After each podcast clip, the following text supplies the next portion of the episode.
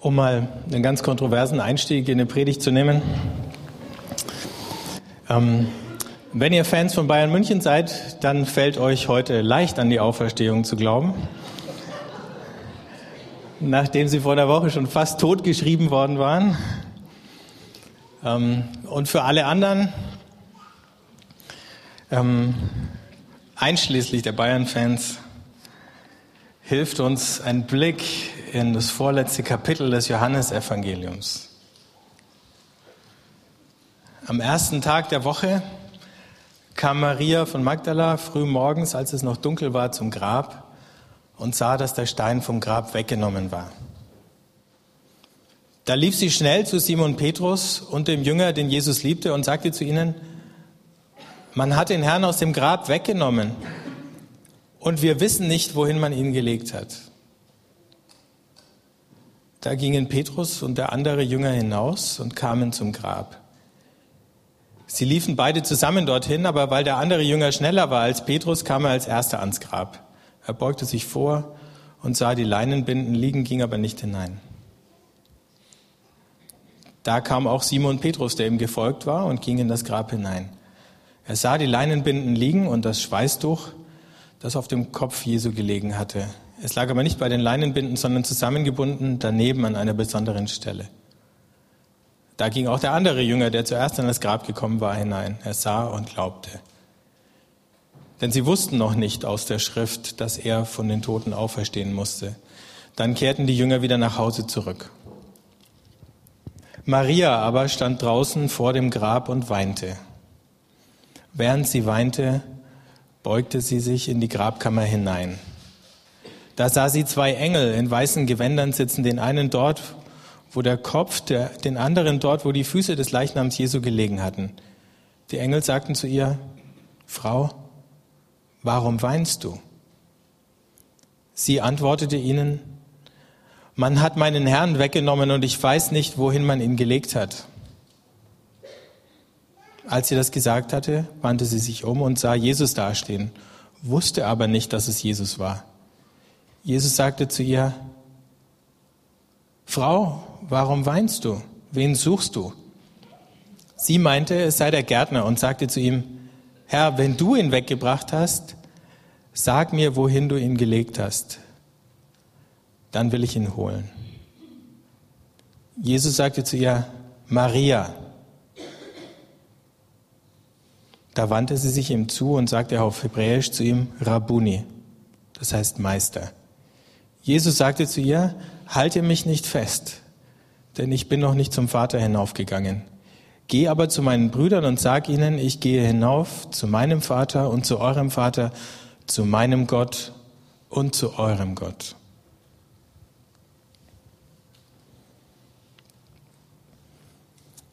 Die Schwierigkeit vor der wir immer stehen an Ostern, ist, dass das,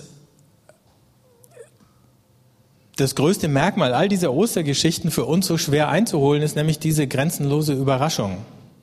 Ne? Ihr wusstet leider schon Bescheid, bevor ihr hergekommen seid. Ich kann euch gar nichts Neues erzählen. Ähm, aber damals war alles neu. Wir können jetzt natürlich ein bisschen so versuchen, das nachzuempfinden, aber es geht nicht so ganz. Ne? Also, aber alles beginnt mit dieser unglaublichen Überraschung. Das heißt noch ein bisschen eher, es beginnt eigentlich an dem Ort von Enttäuschung und Trauer, von den geplatzten und zerbrochenen Träumen, von diesem unsäglich grausamen und ähm, beschämenden Ende, das Jesus am Kreuz genommen hat das aber nicht das Ende geblieben ist. Dann an diesem Sonntagmorgen, der Sonntag, der damals noch Werktag war und erst Sonntag geworden ist, eben genau deswegen, weil wir an diesem Tag die Auferstehung feiern. An dem Tag nach dem Sabbat geht die Maria zum Grab, um halt jetzt noch all das zu machen, was zu einer anständigen Beerdigung auch noch gehört, nämlich nicht nur, dass man den Toten da ähm, ins Grab legt, eingewickelt in Binden, sondern dass dann auch noch die Salben draufkommen. Das wird uns hier gar nicht erzählt. Es wird auch gar nicht erzählt, dass da noch jemand dabei war. Man kann es nur ahnen, wenn die Maria den Jüngern sagt, wir wissen nicht, wohin man ihn gelegt hat, dass sie vielleicht nicht alleine war. Aber was auch immer mit den anderen waren, die dabei waren, sie sind in dem Moment auch schon wieder weg, wo sie feststellen, das Grab ist leer. Und so scheint es erst so anzufangen, als käme auf die ganze Reihe von Enttäuschungen der letzten Tage jetzt nochmal eine drauf. Das ist so ziemlich das Letzte, was du brauchst. Wenn sowieso praktisch alle deine Träume kaputt gegangen sind und buchstäblich gestorben sind. Aber vielleicht waren sie so deprimiert, dass es auch keine Rolle mehr gespielt hat. Wenigstens hatte die Maria noch genügend Energie, zum Petrus zu laufen. Und dann taucht eben auch noch dieser namenlose andere Jünger auf, mit dem sich der Autor des Johannesevangeliums identifiziert, der wahrscheinlich nicht der Johannes, Bruder des Jakobus war, sondern ein anderer Johannes, aber die Namen gab es ja häufiger. Wir sehen drei Marias unter dem Kreuz, also Vornamen sind damals nicht an Originalität irgendwie gemessen worden.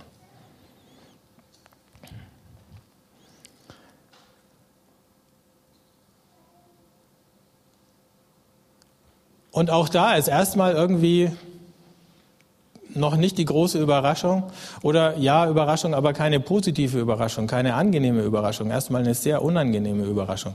Die kommen und inspizieren das Grab, finden auch nichts, war ja zu erwarten. Und dann sind sie eigentlich schon weg. Wir schauen uns gleich nochmal an. Und erst als die Maria dann da noch eine Weile bleibt, begegnet sie Jesus. Oder er begegnet ihr. So muss man sagen.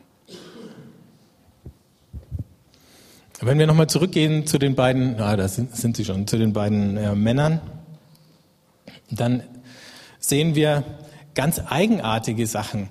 Erst gibt es so eine Art Wettlauf zum Grab. Ja, die beiden hören, und in dem ganzen Johannesevangelium gibt es immer so eine unterschwellige Konkurrenz zwischen Petrus und dem Lieblingsjünger. Und hier sehen wir es wieder. Ne? Die Maria Magdalena kommt und sagt, der Leichnam ist weg. Die zwei laufen los. Aber da heißt er, der war schneller.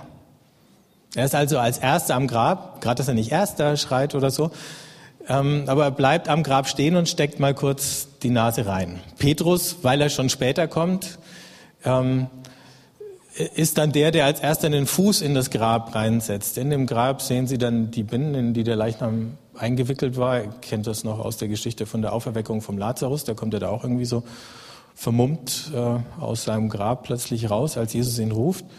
Die liegen da noch, wo der Leichnam gelegen hatte. Es schaut fast aus, als wäre der sozusagen durch die Binden hindurch auferstanden. Und dann, als Petrus reingeht, sagt er, da äh, stellt er fest, da liegt noch das Schweißtuch, das liegt aber woanders und zusammengefaltet. Wer auch immer das gemacht hat, an einer anderen Stelle. Und natürlich war der Stein weg von dem Grab. Es wird gar nicht erklärt, wer ihn weggeschoben hat. Aber weil nichts erklärt wird, können wir davon ausgehen, Gott hat ihn selber weggeschoben oder wegrollen lassen, wie auch immer man sich das vorstellt. Sonst hätte ja niemand gemerkt, was da passiert war. Ja, also wir sehen die Männer, die da konkurrieren, wer als erster da ist, und dann gibt es ein bisschen eben so diesen weiteren Konkurrenzkampf.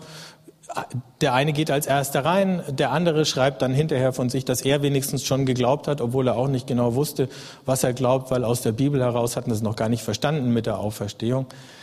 Ähm, also so dieses Ganze. Aber was dann doch wieder typisch für beide Männer war, ist nicht nur der Konkurrenzkampf, sondern auch, sie gehen rein, sie nehmen die Fakten zur Kenntnis, sie gehen wieder. So. Und wahrscheinlich auf dem Rückweg haben sie diskutiert, ähm, was man jetzt macht, wie man darauf reagiert, ob man eine Pressemeldung rausgibt, ähm, ob man einen Suchtrupp losschickt, irgendwie. Ich weiß es nicht. Die Maria ist auch wieder mit zurückgekommen, Wahrscheinlich ist sie nicht so schnell gelaufen. Und dann steht sie noch vor dem Grab und weint. Für sie gab es jetzt gar nichts mehr zu tun, deswegen hat sie auch keine Eile, irgendwo hinzukommen. Steht da und weint und irgendwann schaut sie in das Grab rein und sieht zwei Engel. Wahrscheinlich erkennt sie gar nicht, dass es Engel sind, da sitzen halt zwei Typen drinnen. Und sie macht sich auch keine Gedanken über, wer die zwei sind, fragt überhaupt nicht nach, sondern sagt nur, habt ihr eine Ahnung, ähm, wo der Leichnam hingekommen sein könnte? Und in dem Moment, wo sie das sagt, ist auch schon gegenstandslos. Sie dreht sich um, wir hören nichts mehr von den Engeln und da steht ihr Jesus gegenüber und den erkennt sie nicht. Aber sie ist der erste Mensch, so erzählt uns der Johannes, dem Jesus begegnet. Es waren eben die drei Frauen, die als letzte unter dem Kreuz standen und es waren die Frauen, die das leere Grab gefunden haben und hier ist es Maria, die allererste, die den auferstandenen Jesus sieht und wie alle anderen, die dem auferstandenen Jesus begegnen, erkennt sie ihn im ersten Moment überhaupt nicht. Hält ihn für den Gärtner. Wer sonst ist früher Morgen da in diesem Garten unterwegs, in dem das Grab lag. Und ähm, sie ist immer noch auf der Suche nach ein bisschen Aufklärung oder Trost. Wo, fragt sie, hast du ihn weggenommen? Und dann spricht er ihren Namen und in dem Moment erkennt sie ihn erst. So ähnlich wie die zwei Jünger, die nach Emmaus marschiert sind, in dem Moment Jesus erkennen, wo er das Brot bricht.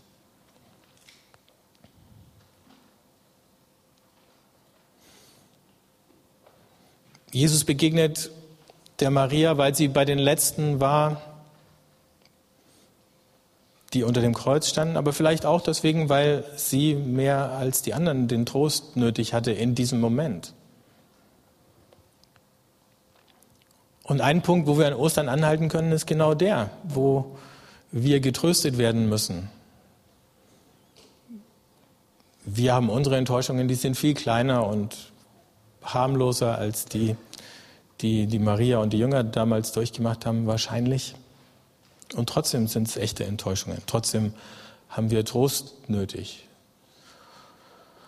manchmal ist es offenbar okay, sogar an diesem Ort der Enttäuschung, an dem Grab, das jetzt wieder erwarten leer war, einfach zu warten und zu trauern. Und dann ist es der Ort, an dem wir plötzlich unseren Namen hören und an dem Jesus uns wieder begegnet.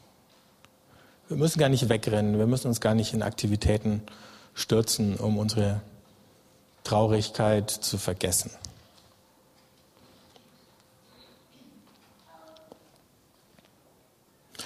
Und dann steht da plötzlich Jesus vor ihr. Ab und zu ist ja mal gesagt worden, das sei das größte Comeback aller Zeiten, was Jesus da hingelegt hat an Ostern. Aber wenn wir hier in die Geschichte reinschauen, dann können wir ein Fragezeichen dahinter machen, ob es ein Comeback ist. Also es gibt viele Künstler oder Sportler. Michael Schumacher hat sein Comeback. Mal schauen, wie es wird. Aber für Jesus ist es eigentlich kein Comeback. Er ist auferstanden, aber er kommt nicht wieder zurück in der gleichen Art, äh, wie Michael Schumacher wieder Rennen fährt oder irgendein anderer wieder das macht, was er vorher so gut gemacht hat. Jesus ist sozusagen auf der Durchreise, er macht nochmal kurz Station und sagt, aber ich bin noch gar nicht da angekommen, wo ich eigentlich hin möchte. Jesus ist nicht einfach wiederbelebt worden. Und als die Maria ihn erkennt, tut sie zwei Dinge. Das erste ist, sie redet ihn an mit dem alten Titel, Rabuni.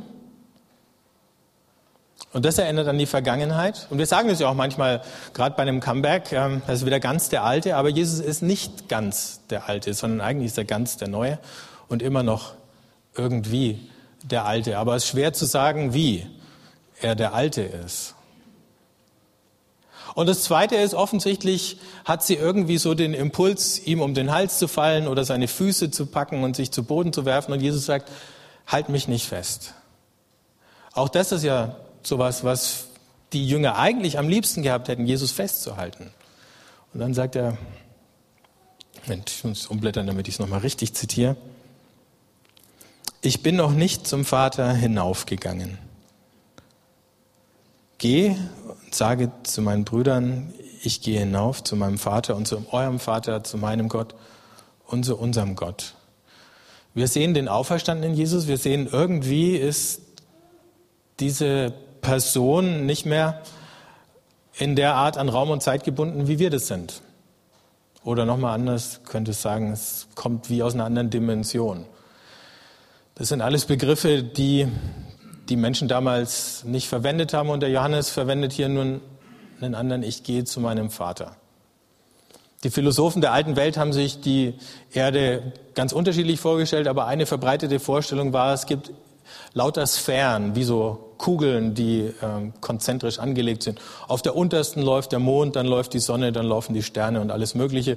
Und hinter der letzten Sphäre irgendwo, da ist dann Gott. Wir wissen heute, dass es nicht so ist. Aber wir haben immer noch keine Antwort darauf, wo ist Jesus jetzt eigentlich hingegangen, weil in all dem, was wir uns vorstellen können, was wir mit unseren Teleskopen anschauen können und so, äh, finden wir keine Spur davon. Insofern ist es auch wieder okay zu sagen, bei Gott. Wir wissen aber auch nicht, was außerhalb von unserem Universum ist, das wie so eine große Seifenblase ist. Aber das wäre viel zu weit weg. Aus dieser anderen Dimension kann Jesus plötzlich erscheinen und plötzlich wieder verschwinden. Und doch erscheint er irgendwie körperlich. Also Maria hätte ihn anfassen können. Er wollte es nicht. Ein paar Verse weiter unten, als er Thomas begegnet, da lässt er sich berühren. Also Jesus erscheint körperlich, er ist körperlich auferstanden und das heißt mindestens zwei Dinge. Erstens, an unserem Körper hängt unsere Geschichte. Die hat ihre Spuren hinterlassen, auch auf eurem Körper. Das Alter, Abnutzungserscheinungen hier oder da, Lachfalten oder Sorgenfalten, die sich in eure Gesichter eingegraben haben. Haare, die geblieben sind, Haare, die nicht bleiben wollten und so weiter.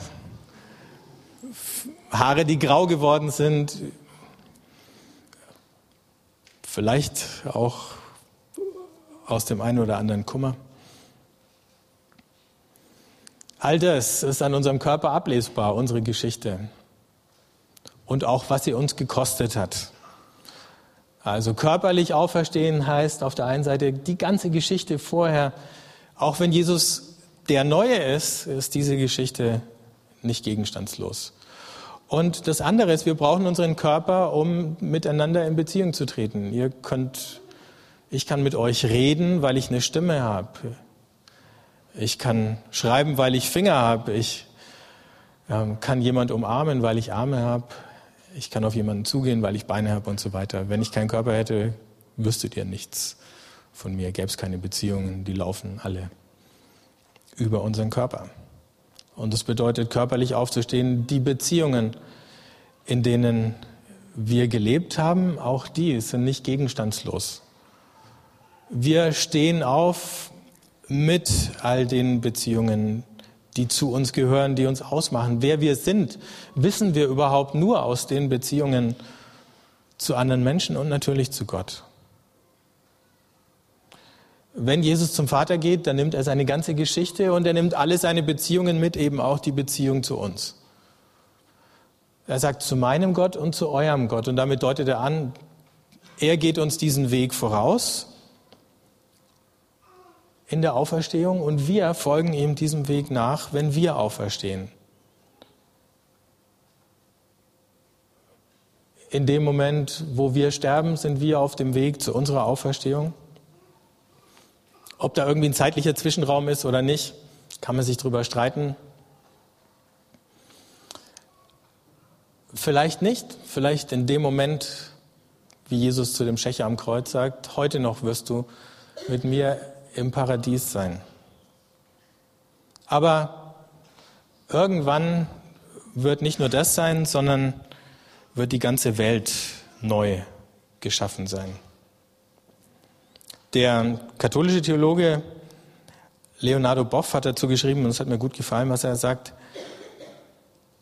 im Tod steht zwar der personale Kern eines Menschen mit all seinen Beziehungen wieder auf, doch solange das Gesamt aller Beziehungen, das ja den Menschen sowohl insofern Körper als auch insofern Seele ausmacht, auch seinerseits nicht zur Fülle findet, sollte man vermeiden zu sagen, der Mensch sei voll und ganz auferstanden. Erst wenn die ganze Schöpfung verklärt ist, wird die Auferstehung vollkommen sein. Und er sagt dasselbe gilt auch von der Auferweckung und Auferstehung Jesus. Solange die Brüder und Schwestern Jesus, solange die menschliche und kosmische Geschichte nicht ganz vollendet ist, das alles gehört ja zu seiner Existenz, hat seine Auferstehung immer noch eine offene Zukunft, ist seine Auferstehung noch nicht voll realisiert. Und nochmal, erst wenn die ganze Schöpfung verklärt ist, wird die Auferstehung vollkommen sein. Deswegen sagt Jesus, mein Weg ist noch nicht ganz zu Ende ich habe noch was vor mir, ich gehe zum Vater. Und darauf hat er ja im Johannesevangelium die Jünger lang vorbereitet. Wir lesen Kapitel 14, 15, 16 die Abschiedsreden, wo Jesus die Jünger darauf vorbereitet. Nicht, dass es viel geholfen hätte und sie wirklich darauf vorbereitet gewesen wären, aber sie konnten sich wenigstens hinterher nochmal dran erinnern. Und als es ihnen dann so langsam, langsam gedämmert hat, da war Jesus wahrscheinlich schon längst beim Vater angekommen. Aber er muss dahin gehen, damit wir mitkommen können. Und damit irgendwann wir und irgendwann die ganze Welt so verwandelt ist, wie Jesus hier schon verwandelt erscheint. Die Maria wollte ihn festhalten. Aber Jesus ist, so kann man sagen, eigentlich nicht zu fassen. Also weder mit unserem Verstand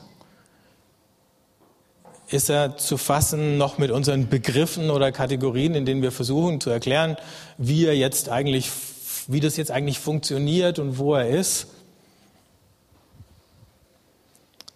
Kriegen wir es nicht hin? Also wir schaffen es nicht mit dem Kopf geregelt zu kriegen. Wir schaffen es auch nicht mit dem Gefühl, das einzuholen. Das ist ja auch manchmal das Ding an Ostern.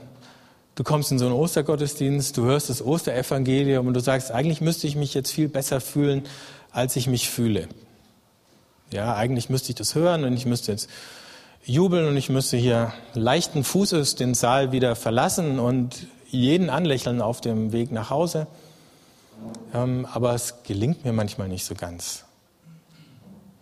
Nicht nur, weil die Überraschung fehlt und so in der Hinsicht vielleicht die Luft raus ist, Nein, unser Gefühl schafft es gar nicht so richtig hinterherzukommen. Ab und zu gibt es Momente, wo wir so einen Ausbruch von Freude und Begeisterung erleben, aber wir können es gar nicht machen. Wir können es nicht produzieren. Darüber, wer Jesus ist und wie er jetzt ist, ist es schwer zu reden, aber es ist gleichzeitig unmöglich, davon zu schweigen. Und vielleicht ist dieses erstmal stehen bleiben, was die Maria am Grab gemacht hat, gar nicht falsch. Vielleicht ist es für uns auch eine gute Sache an Ostern, erstmal zu warten, ein guter Anfang.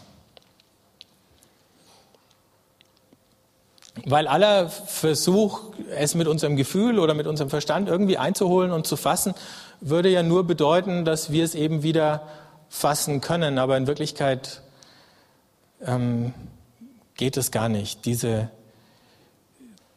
diese Gegenwart Jesu, die uns dann auch noch anspricht und einlädt in die Beziehung zu ihm und in die Beziehung zu Gott dem Vater, die eben nicht kontrollierbar ist. Weder mit emotionalen Taktiken noch mit unseren rationalen Begriffen. Es ist kein Objekt, dessen wir uns irgendwie bemächtigen können, sondern Bestenfalls eben jemand, wo wir geduldig darauf warten müssen, dass wir seine Stimme hören, wie sie unseren Namen sagt. So wie es mit der Maria da passiert ist. Und vielleicht ist das die eine Übung, die uns an so einem Ostersonntag gut tut, einfach ruhig zu sein, zu warten. Oder nachher, wenn wir das Abendmahl miteinander feiern, ähm, dass wenn ihr das Brot und den Wein oder Traubensaft schmeckt,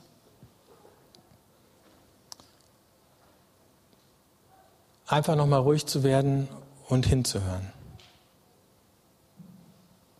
Und zu verstehen, dass diese Geschichten und diese Verheißungen uns gelten und dass irgendwann in den vielen Worten und in dem, was wir tun und schmecken, wir vielleicht dann wirklich unseren Namen hören. Und dann ist es nichts mehr, was wir von außen nur noch erzählt bekommen haben, sondern was, was uns von innen auf einmal auch schon anfängt zu verändern und zu verwandeln.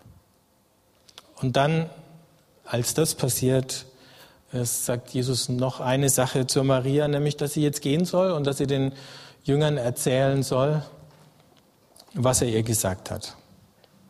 Und das ist auch noch so eine geheimnisvolle Geschichte mit dem Glauben, da gibt es Dinge, die wir nicht ganz verstehen, über die wir nur schwer reden können, wo wir immer merken, die Begriffe, die wir haben, die passen nicht ganz, aber wir können auch nicht, nicht drüber reden.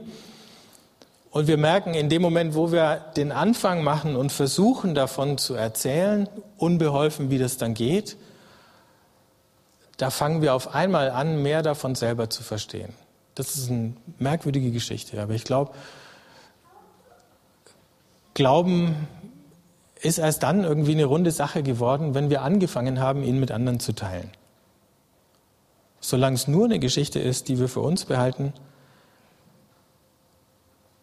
zerrinnt er uns manchmal einfach.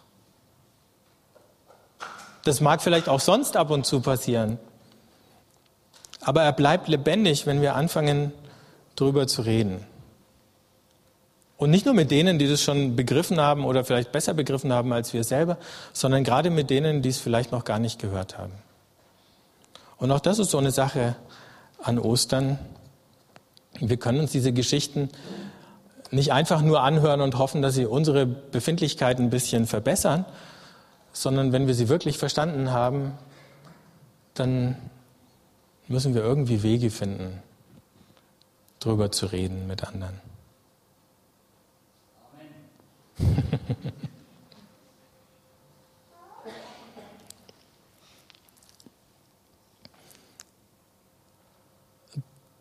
Das christliche Abendmahl ist nicht einfach nur eine Wiederholung von diesem letzten Passa, das Jesus mit seinen Jüngern gefeiert hat, sondern es ist auch eine Erinnerung daran, dass der auferstandene Jesus mit seinen Jüngern mehrfach um einen Tisch herum gesessen, gegessen und mit ihnen gefeiert hat.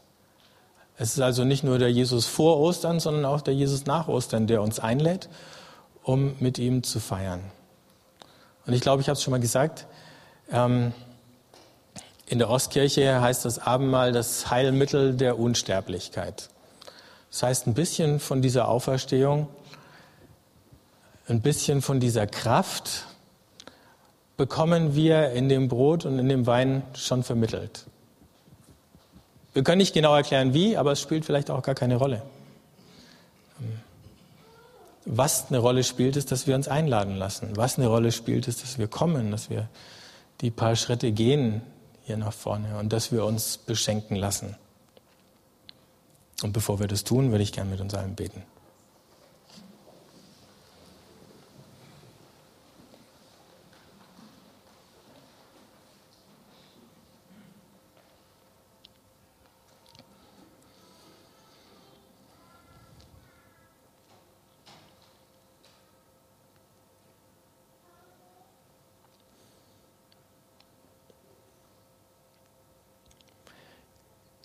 Jesus, ich danke dir, dass du auf uns wartest,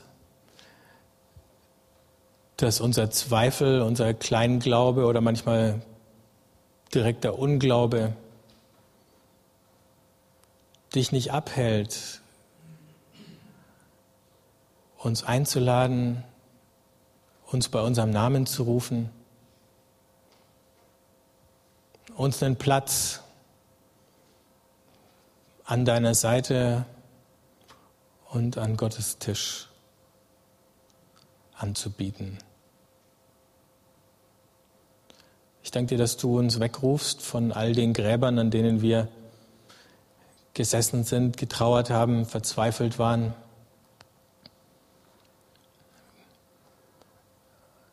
gesucht haben und gewartet haben nach Dingen, die es da nicht mehr gibt.